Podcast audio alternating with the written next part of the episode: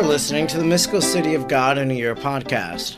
I'm Father Edward Looney, and throughout the year, I'm reading and reflecting on this four volume, over 2,500 page work of the Venerable Maria of Agreda. If you'd like to discuss today's reading, head on over to Facebook and find the Mystical City of God in a Year podcast group. Now let us give thanks to God for the life of Venerable Maria. All good and holy God, we thank you for the life of your servant Maria of Agreda. May we follow her holy example and shun the allurements of the world and abandon ourselves to your perfect will. Like her, may we enter into the quiet, heartfelt prayer and find your presence deep in the silence of our souls. Through the intercession of the Blessed Virgin Mary, the Immaculate Conception, may we pursue with deepest longing a profound purity of heart, mind, and body. By the prayerful help of Venerable Maria of Agreda, may we become holy and radiate the light and life of Christ to all we meet. Amen. Today is day number 110. We are reading from chapter 13 of volume 2, and we'll be reading from paragraphs 169 to 179. 169. St. Elizabeth perceived something of this clearness when at the sight of Mary she exclaimed, And whence is this to me that the mother of my Lord should come to me? Luke 1:43.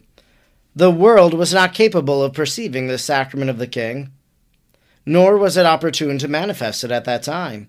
Yet to a certain extent her face was always more bright and lustrous than that of other creatures.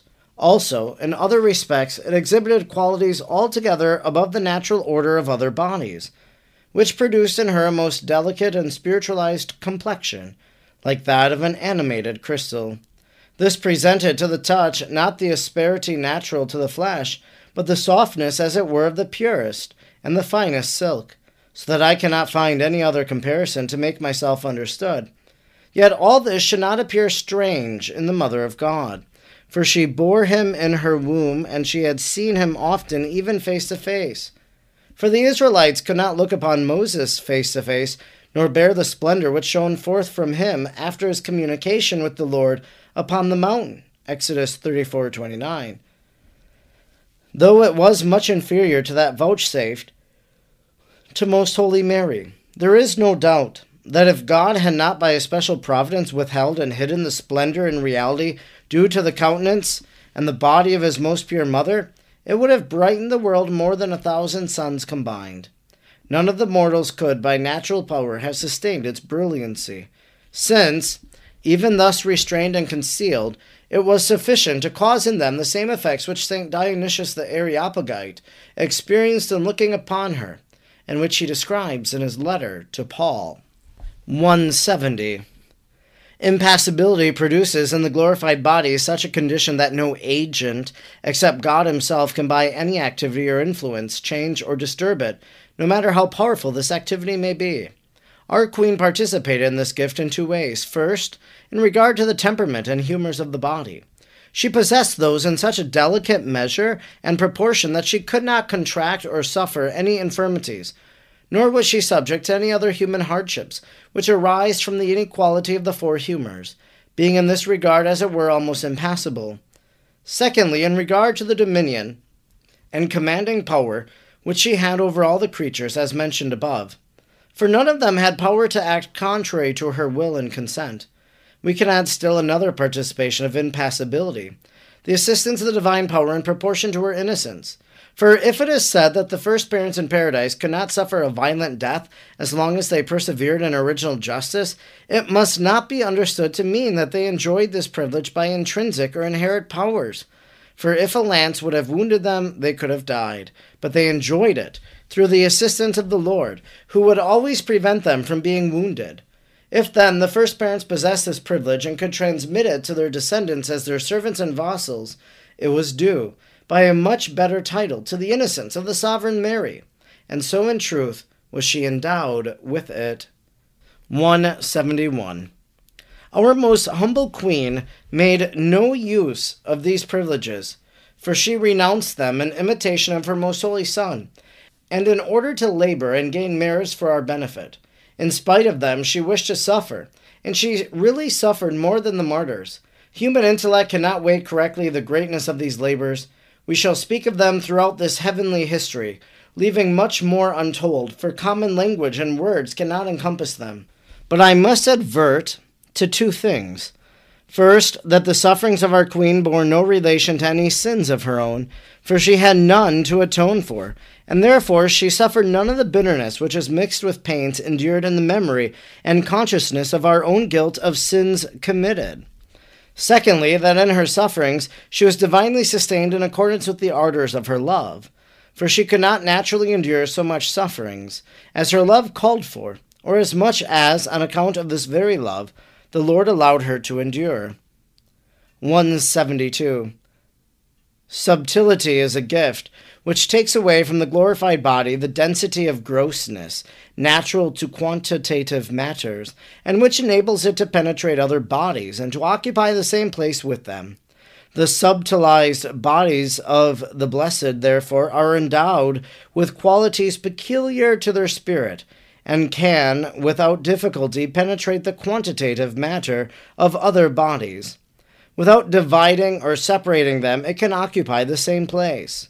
Thus, our Lord's body, coming forth from the grave, Matthew 28 2, and entering the closed doors, John 20 19, penetrated the material enclosing those places. Most Holy Mary participated in this gift, not only while she enjoyed the beatific visions, but also otherwise according to her will and desire, as happened many times in her life in her bodily appearances to some persons, of which we shall yet relate. For in all these she made use of her gift of subtlety, penetrating other bodies. 173.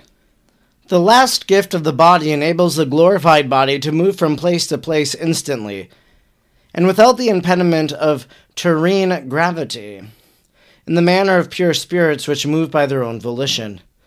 Mary most holy possessed a continual and wonderful participation in this agility, especially as a direct result of the divine visions.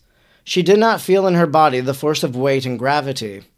Therefore, she could walk without feeling the inconvenience usual to that kind of exercise. She could move about with instantaneous speed, without feeling any shock or fatigue as we would feel. All this belonged naturally to the quality and condition of her body, so spiritualized and well formed. During the time of her pregnancy, she felt even less the weight of her body, although, in order to bear her share of labors, she allowed hardships to produce their effect. She was so admirable and perfect in the possession and use of these privileges that I find myself wanting in words to express all that has been made manifest to me concerning them, for it exceeds all that I have said or am able to say. 174. Queen of heaven and my mistress, since thou hast condescended to adopt me as thy daughter, thy word will remain a pledge, that thou wilt be my guide and teacher. Relying on this promise, I presume to propose a difficulty in which I find myself. How does it come, my mother and lady, that thy most blessed soul, after it had enjoyed the clear intuition of God, according to the disposition of his majesty, did not remain in the state of blessedness? And why can we not say that thou didst remain in the state of beatitude, since there was no sin, nor any other obstacle to this state in thee, according to the dignity and sanctity revealed to me by the supernatural light? Answer and explanation of our Queen and Lady. 175. My dearest daughter, thou doubtest as one that loves me, and askest as one not knowing. Consider then that the perpetuity and durability of blessedness and felicity is destined for the saints, since their happiness is to be entirely perfect. If it would last only for some time, it would be wanting in the completeness and adequacy necessary for constituting it as the highest and most perfect happiness. At the same time, it is incompatible with the common law and ordinary course that the creature be glorified and at the same time be subject to sufferings even though it be without sin. If this law did not hold good with my most holy Son, John 1:18, it was became he was at the same time God and man. And it was not befitting that his most holy soul, being hypostatically united with the divinity, should be without the beatific vision. And as he was at the same time Redeemer of the human race, he could not suffer, nor pay the debt of sin that is pain, if he had not possessed a body capable of suffering, But I was a mere creature, and therefore I could have no claim to the vision which to him was due as God. Moreover, I could not be said to have permanently enjoyed the state of blessedness, because it was not conceded to me from one time to another. Under these conditions, I was capable of suffering at one time and enjoying blessedness at another. Moreover, it was more usual for me to suffer and to gain merits than to be blessed, since I belonged to the viators and not to the comprehensors. 176. Justly, the Most High has ordained that the blessedness of eternal life not be enjoyed in this mortal existence. Exodus 33:20. And that immortality should be reached by passing through existence in a mortal body and by gaining merits in a state of suffering, such as is the present life of men. Romans 6:23.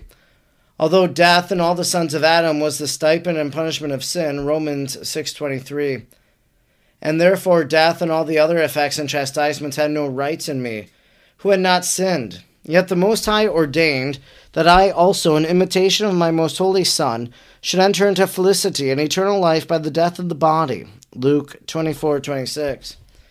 There was nothing incongruous in this for me but it afforded me many advantages, allowing me to follow the royal way of all men and gain many merits and great glory by suffering and dying. Another advantage resulted therefrom for men, for they saw that my most holy Son and I myself, who was his mother, were truly human, as they themselves, since we proved to them our mortality. Thereby the example which we left them became much more efficacious and they would be induced to imitate the life which we led and which redounded so much to the greater glory and exaltation of my Son and the Lord of myself. All this would have come to naught if the visions of the divinity had been continuous in me. However, after I conceived the eternal Word, the benefits and favors were further frequented and greater, since I was then brought into close connection with him. This is my answer to thy questions. No matter how much thou hast meditated and labored in manifesting the privileges and the effects enjoyed by me in mortal life, thou wilt never be able to comprehend all that the powerful arm of the Omnipotent wrought in me, and much less canst thou describe in human words what thou hast understood. 177. Now attend to the instruction which I will give thee regarding to the preceding chapters. If I was the model to be imitated in the way I responded to the coming of God into the soul, into the world, by showing due reverence, worship, humility, and thankful love, it follows that if thou, and in the same way the rest of the souls, art solicitous in imitating me, the Most High will come and produce the same effects in thee as in myself, though they may not be so great and efficacious. For if the creature, as soon as it obtains the use of reason, begins to advance toward the Lord as it should, directing its footsteps in the path of life and salvation, his most high majesty will issue forth to meet it. Wisdom 6:15. Being beforehand with his favors and communications, for to him it seems a long time to wait for the end of the pilgrimage, in order to manifest himself to his friends. 178. Thus it happens that by means of faith, hope, and charity, and by the worthy reception of the sacraments, many divine effects wrought by his condescension are communicated to the souls. Some are communicated according to the ordinary course of grace, and others according to a more supernatural and wonderful order. And each one will be more or less conformable to the disposition of the soul and to the ends intended by the Lord, which are not known at present. And if the souls do not place any obstacle on their part, he will be just as liberal with them as with those who dispose themselves, giving them greater light and knowledge of his immutable being, and by a divine and exceedingly sweet infusion of grace, transforming them into a likeness of himself, and communicating to many of them the privileges of the beatified. For after he is found, he allows himself to be taken possession of and enjoyed by that hidden embrace which the spouse felt when she said, I will hold him and not dismiss him. Canticle 3 4. Of this possession and of his presence, the Lord himself will give many tokens and pledges, in order that the soul may possess him in peace like the blessed, although always only for a limited time. So liberal as this will God our Master and Lord be in rewarding the objects of his love for the labors accepted by them, for his sake and fearlessly undertaken to gain possession of him. 179. In the sweet violence of love, the creature begins to withdraw from and die to all earthly things, and that is why love is called strong as death. From this death arises a new spiritual life, which makes the soul capable of receiving new participations of the blessed and their gifts, for it enjoys more frequently the overshadowing of the Most High and the fruits of the highest good, which it loves. These mysterious influences cause a sort of overflow into the interior and animal parts of the creature, producing a certain transparency and purifying it from the effects of the spiritual darkness. It makes it courageous, and as it were indifferent to suffering ready to meet and endure all that is adverse to the inclinations of the flesh. With a certain subtle thirst, it begins to seek after all the difficulty and violence incident to the attainment of the kingdom of heaven. Matthew 11:12. It becomes alert and unhindered by earthly grossness, so that many times the body itself begins to feel the lightness in regard to its own self. The labors which before seemed burdensome become easy of all these effects thou hast knowledge and experience. My daughter and I have described and rehearsed them for thee, in order that thou mayest dispose thyself and labor so much the more earnestly, so that the divine activity and the power of the Most High in working out his pleasure in thee may find thee well disposed and free from resistance and hindrance. This concludes our reading today for day number 110. We have been reading from chapter 13 of volume 2 paragraphs 169 to 179.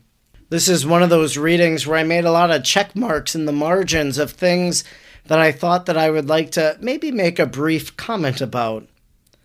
If you remember, yesterday's reading ended in this way.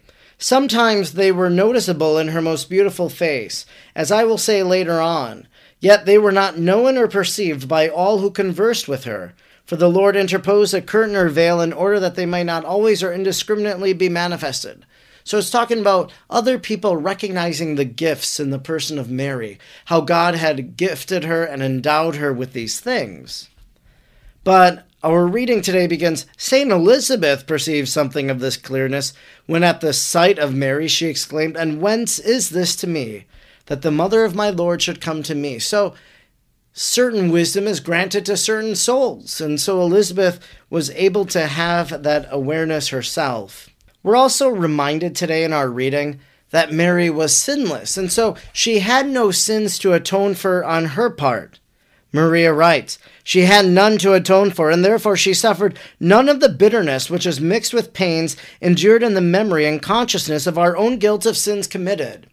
And I think for all of us, we can look back over the course of our life and we can maybe think of some of those sins that maybe we're a little disappointed in ourselves. I can't believe that I committed that sin, that I gave into it, that maybe I even persisted in that state of sin for a very long time. So there's that reminder sometimes, there's that guilt on our conscience. Even though we confess it, that guilt is lifted, but yet we always have that reminder of why we need the Savior. Mary has no need of that because she never has sin to atone for. She is not able to sin because of the Immaculate Conception, and so her memory and consciousness does not contain her own sinfulness because there is no sin. We then heard Most Holy Mary participated in this gift, not only while she enjoyed the beatific visions, but also otherwise according to her will and desire, as happened many times in her life and her bodily appearances to some persons of which we shall yet relate. So I'm very excited, you know, as a person that has written a lot about Marian apparitions and has studied them quite extensively. It seems that later on, I'm going to assume in volume four, as we're kind of at the assumption of Mary into heaven and what that means and entails, that we're going to hear Maria of Agreda talk about some Marian apparitions. Of course, there's the bilocation of Our Lady in Spain, in Saragossa, Spain. Our Lady of the Pillar, as it's called. Will Maria of Agreda talk about that? Remember, Maria is writing in the 1600s. So, what other apparitions of Our Lady is she going to reference? This is going to be an exciting anticipation for me as I wait uh, that chapter wherever and whenever we encounter it in our text. And then, isn't it interesting that Maria asks a question of Our Lady? And why can we not say that thou didst remain in the state of beatitude, since there was no sin or any other obstacle to this state in thee, according to the dignity and sanctity revealed to me by the supernatural light? So, Maria has this question after reflecting on the life of Mary and seeing it. Then now she asks Mary, This is the question I have. And then we hear the answer and the explanation of Our Lady.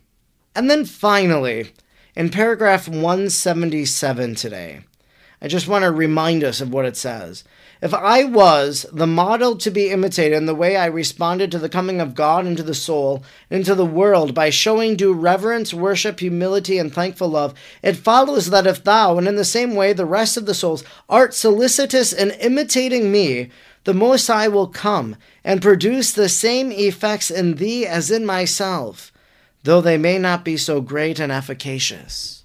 If we imitate Mary, God is going to produce some of that in us as well. I know as I've been reading now for 110 days, the mystical city of God, that God has done something in my soul that he wouldn't have done had I not been reading this book. And as I think of Mary, and maybe as I want to imitate Our Lady in different ways, well, now God is reproducing that in me helping me to choose God and to follow Him and to love Him, to serve Him all the days of my life. I'm Father Edward Looney, and throughout the year I'm reading and reflecting on the mystical city of God. I'm grateful that you joined me today, and I hope you'll join me again tomorrow. May God bless you, and Mary pray for you.